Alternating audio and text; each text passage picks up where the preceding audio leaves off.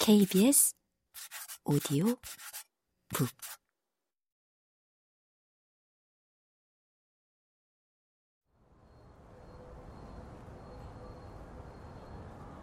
이랑이보다 키가 두 뼘은 더 큰 언니였다. 긴 머리를 높이 묶고 눈이 옆으로 길고 가늘었다. 이랑이가 뒤돌아보더니 언니를 향해 뭐라고 이야기했다. 그러더니 가방에서 지갑을 꺼냈다. 언니가 코웃음을 치더니 긴 팔로 이랑이 목을 감쌌다. 그러고는 그대로 콱! 이랑이 목을 조르기 시작했다. 내가 나설 차례인 것이다. 그 손 안 놔? 나는 전봇대 뒤에서 뛰쳐나가며 소리를 질렀다. 이랑이와 언니, 그리고 태권도장 버스를 타려던 아이들까지 모두 나를 쳐다봤다. 얼른 안 풀어주면 내가 가만 안 둬! 우리 엄마 아빠 모두 형사야! 사실이다. 지금은 세상을 떠나고 없지만 살아있을 때는 두 분 다 형사였으니까. 이게 뭐야? 내가 한 말이 효과가 있었는지 언니가 이랑이에게서 팔을 풀었다. 나는 얼른 이랑이를 잡아 끌어서 내 뒤에 세웠다. 이랑아, 이 언니가 너 괴롭히는 거지? 맨날 돈 가져오라고 협박하고 그래서 그랬던 거지. 태권도도 못하면서 나는 주먹을 쥐고 공격 자세를 잡았다. 얼마 전 이모와 함께 본 드라마가 도움이 될 만한 순간이 온 것이다. 미래야, 왜 그래? 그러지 마. 이랑이가 내 어깨를 잡고 말렸다. 걱정하지 마. 얻어맞는 한이 있어도 너는 지켜줄 테니까. 가만히 서서 우리를 보던 언니 얼굴이 빨개졌다. 그러더니 곧 웃음을 터뜨렸다.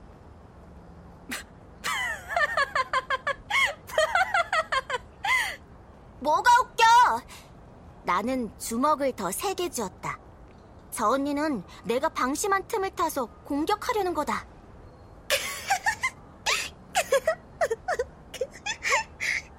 바로 뒤에서 익숙한 소리가 들려왔다. 저 웃음의 주인공은 설마 이랑이? 나는 휙 뒤를 돌아봤다. 이랑이가 고개를 푹 숙인 채 웃고 있었다. 서미래, 너 진짜 웃겨. 얼굴을 든 이랑이 눈에는 눈물까지 맺혀 있었다. 너 좋은 친구 뒀다? 언니가 낄낄 웃으면서 말했다. 내일 보자. 언니, 만두집은 내일 가자. 둘은 서로를 향해 손을 흔들었다. 마치 평소 나와 이랑이처럼 매우 친해 보였다. 이건 뭐지? 이랑이가 어리둥절해하는 내 손을 잡았다. 가자. 아이스크림 사줄게. 나는 여전히 뭐가 뭔지 모른 채 이랑이에게 질질 끌려갔다. 우리는 아이스크림을 사서 근처 공원으로 갔다.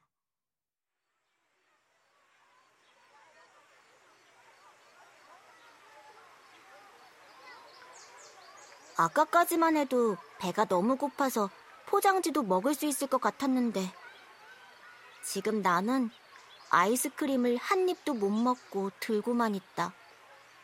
아이스크림이 녹아서 내 손 위로 뚝뚝 떨어졌다. 이그, 얼른 닦아. 이랑이가 가방에서 휴지를 꺼내 건넸다.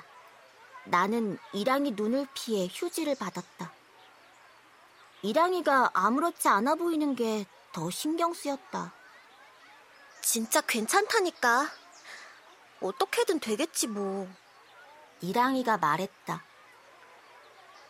며칠 사이에 이랑이는 훌쩍 나이가 들어버린 것 같았다. 태권도 학원에서 언니들이랑 놀아서인지 아니면 요 며칠 이랑이가 겪고 있는 일 때문인지 알 수 없었다. 이랑이 집 앞에서 헤어진 뒤 나는 우리 집으로 갔다. 평소라면 집 앞까지 서로 몇 번씩 데려다 주느라 헤어지는 데만 1시간은 걸렸을 텐데 오늘은 바로 각자의 집으로 갔다.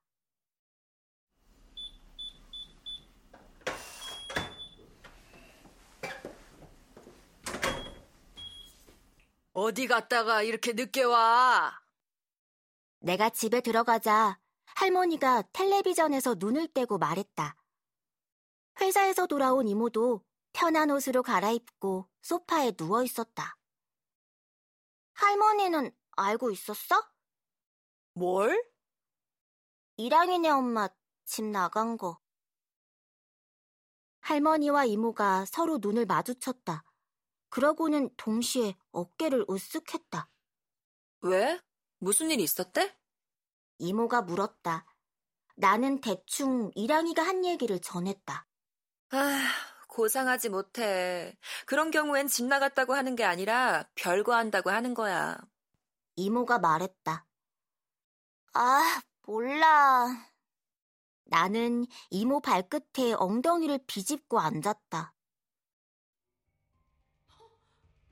텔레비전에서 익숙한 장면이 나오고 있었다. 일일 드라마에서는 매일 비슷한 사건이 벌어진다. 집안끼리 싸우고 남녀가 싸우고 부모와 자식이 싸운다. 언젠간 그럴 것 같더라. 이모가 말했다. 왜? 너희 생일이라고 워터파크 간 날 있지. 난 방갈로에만 있었잖아. 그때 잠깐 이랑이네 엄마 아빠랑 같이 있었는데 둘이 눈도 안 마주치더라고. 당장 헤어져도 하나도 안 이상할 것 같던데? 전혀 몰랐던 사실이었다. 그날은 오직 이랑이와 노는 데만 정신이 팔렸기 때문이다. 이모가 눈치챌 정도면 같이 사는 이랑이는 당연히 알았을 거다. 한 집에 사는데 서로 말도 안 섞는 엄마와 아빠. 상상만 해도 숨이 막혔다. 이랑이네 엄마 아빠가 따로 살면서 이랑이에게도 당연히 변화가 생긴 거였다. 그동안에는 엄마나 아빠 둘 중에 한 명은 이른 저녁에 퇴근해서 이랑이와 시간을 보냈지만 이제는 그럴 수 없었다. 이랑이는 밤에 혼자 있는 시간을 줄이기 위해 학원에 다녀야 했다. 지갑에 돈이 많아진 것도 당연했다. 학원비를 내고 밥을 사 먹고 혼자서 무언가를 하려면 용돈이 많아질 수밖에 없었다. 내가 어떻게 해야 할지 모르겠어. 난 엄마랑 아빠가 싸우는 걸 본 적이 없잖아. 내가 말했다. 언니랑 형부는 사이가 좋은 편이었지. 그게 문제야. 그래서 갈 때도 둘이 사이좋게 가지 않았냐. 할머니가 이렇게 말할 때마다 이모는 한숨을 쉬지만 나는 이해한다. 할머니도 딸과 사위를 잃었으니까. 엄마와 아빠를 잃은 나만큼이나 슬플 것이다.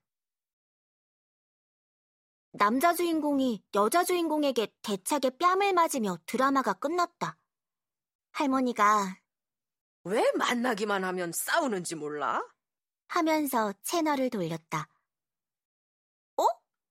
화면에서 익숙한 얼굴이 나왔다. 나 쟤 알아. 내가 텔레비전 화면을 가리켰다. 누구? 저 여자애? 이모가 화면 한가운데를 차지하고 있는 내 또래를 가리켰다. 아니, 저기 뒤에 서 있는 남자애. 같은 반 김현욱의 얼굴이 화면 구석에서 나오고 있었다. 김현욱이 출연한 방송은 소원이 주렁주렁이라는 프로그램이었다. 매일 드라마와 뉴스 사이에 짧게 방영하는 것으로 내용은 간단하다. 초등학생 아이들이 카메라 앞에서 자신의 소원을 이야기하는 거다. 뭐를 갖고 싶다든가, 누가 아파서 걱정이라든가. 지극히 개인적인 이야기지만 저 방송에 나와서 말하면 소원이 이루어진다는 소문이 있다. 실제로 방송을 보고 사람들이 치료비를 모아서 보내주거나 선물을 사주기도 한다고 들었다. 근데 왜 뒤에서만 어슬렁거려? 할머니가 물었다. 커서 배우할 거래. 그래서 여기저기 엑스트라로 많이 나와. 연예인 할 만해 보이지는 않는데. 할머니가 중얼거렸다. 요즘은 개성이지. 이모가 반박했다. 저래 보여도 제 예명도 있어. 뭔데? 김대니. 내가 과자 한 봉지를 북 뜯으며 말했다.